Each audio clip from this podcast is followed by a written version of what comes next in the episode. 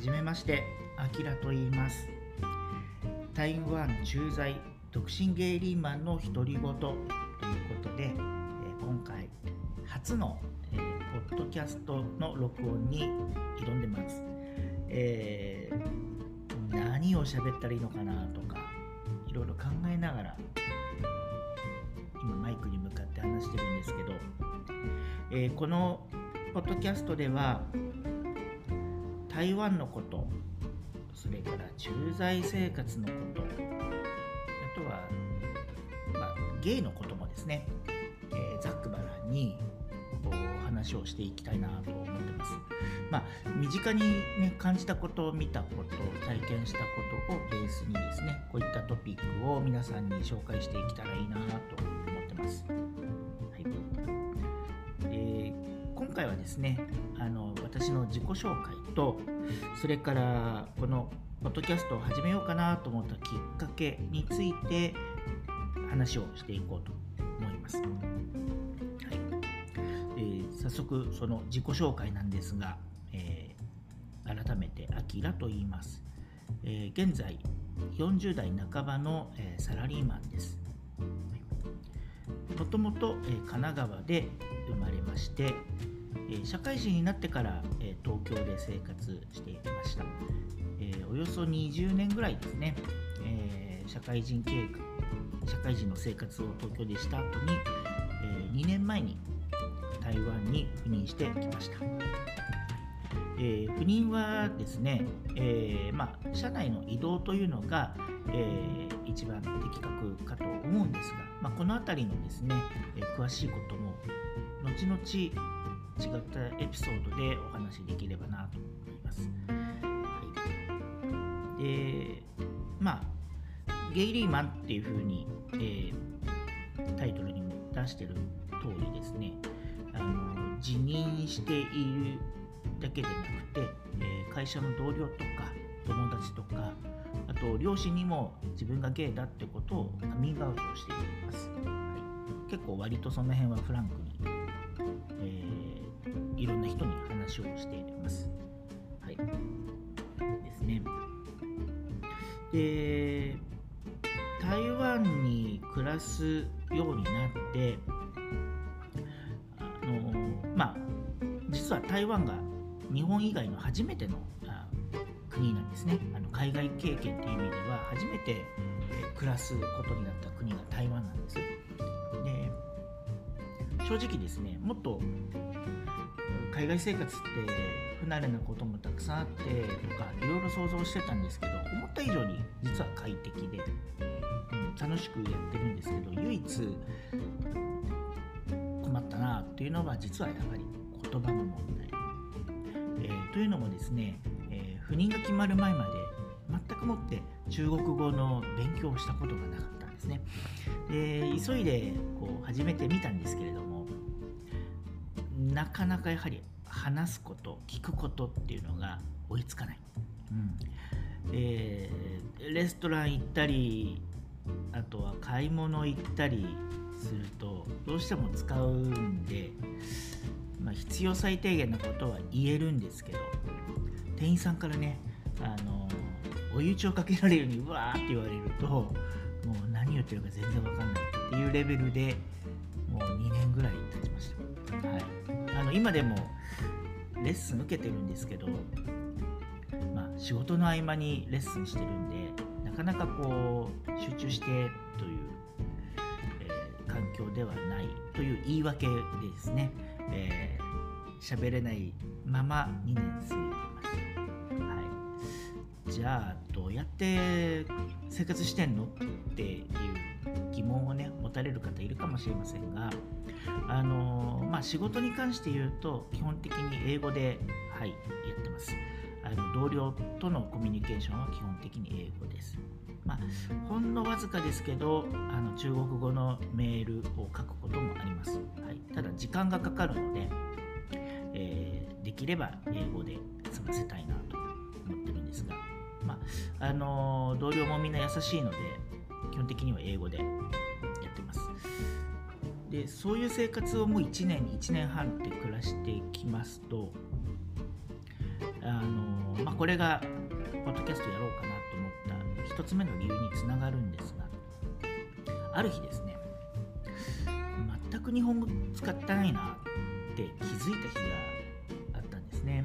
まあ、朝起きて会社行って、えー、同僚と仕事をして、えー、一日終わって家に帰ってきてっていう暮らしをずっとこうルーティンのようにやってる時期があってでそうなるとですね本当に日本語使わないんですね、うん、それで日本語使わないっていう、まあ、もっと正確に言うと例えば携帯でスマホでネットニュース見たりとかあとは YouTube とか Netflix を見たりとか。まあ日本語の本を読むっていうことはこれは定期的にあるんですけども。ただ自分からこう日本語を発信するとか何かこう発表するとかそういったことが絶対的に足りてないというかほとんどやらなくなっちゃった唯一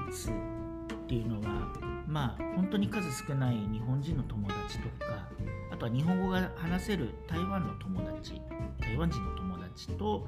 えー、若干日本語を話すぐらいで、まあ、それも毎日ではなくて本当に2週間に1回とかそういうレベルなんですね。なのであの言葉を忘れたわけではないけれども当に日本語使ってないなって気づいた時にまあ、日本語への愛着というか、うん、こうあ自分もなんかこうもっともっと表現して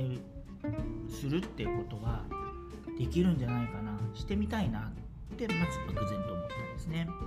うん、で2つ目の、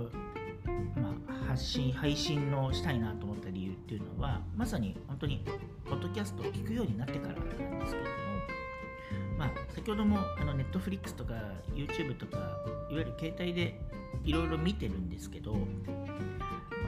あ、どうしてもこう寝る前とかねにあのスマホをこう長時間見てしまってなかなか寝つけないとか眠りが浅くなっちゃうとか、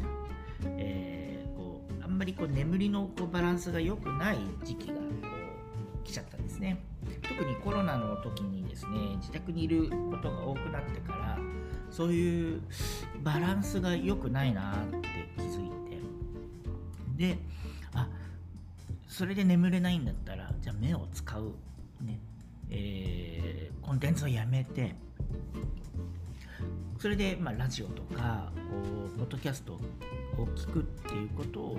えー、つい数ヶ月ぐらい数ヶ月前から、え、始めてみたんですでこういろいろランダムにポッドキャストを聞いてると、まあ、割といろんな方があの本当にカジュアルに、うんえー、世間話もそうだしまあえー、その日常を淡々と話す方も結構いらっしゃってあこう僕の中では何かを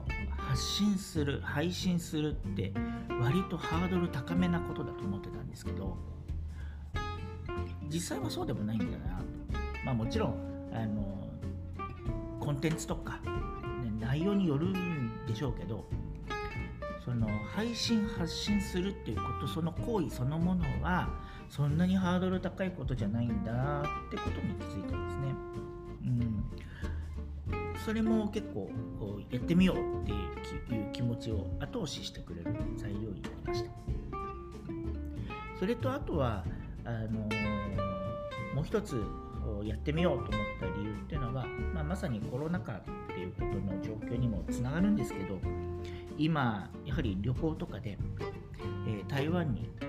皆さんいらっしゃらないですね。あの僕も日本に帰れないっていう状況が続いてるんですけど、えーなのでこう今僕が台湾の中に住んでいて目にしてること、感じてることっていうのをこうなんかシェアするっていうのはもしかしたら誰かのために、えー、なるんじゃないかなそんな気がしてまずはやってみようっていうふうに思ったのがきっかけの3つ目です。はいまあそういったことがあって、まあ、今日初めて、誰が聞いてるのかわからないので、うん、正直ね、えー、これからネタを探したり、うん自分で言うことを考えなきゃなっていうね、まあ、そういうなんか新しいことにチャレンジしようっていういいきっかけになってます。はい、で先ほども申し上げたんですが台湾のこととか駐在生活のこととかまあ本当に芸のこととかざっくばらんに話をしたいなと思ってます。それでまあ、逆にですね皆さんから何かこういうこと聞いてみたいとかっていう質問があればぜひメールでですね、えー、お問い合わせいただければそれにお答えしていきたいなというふうに思ってます。はい、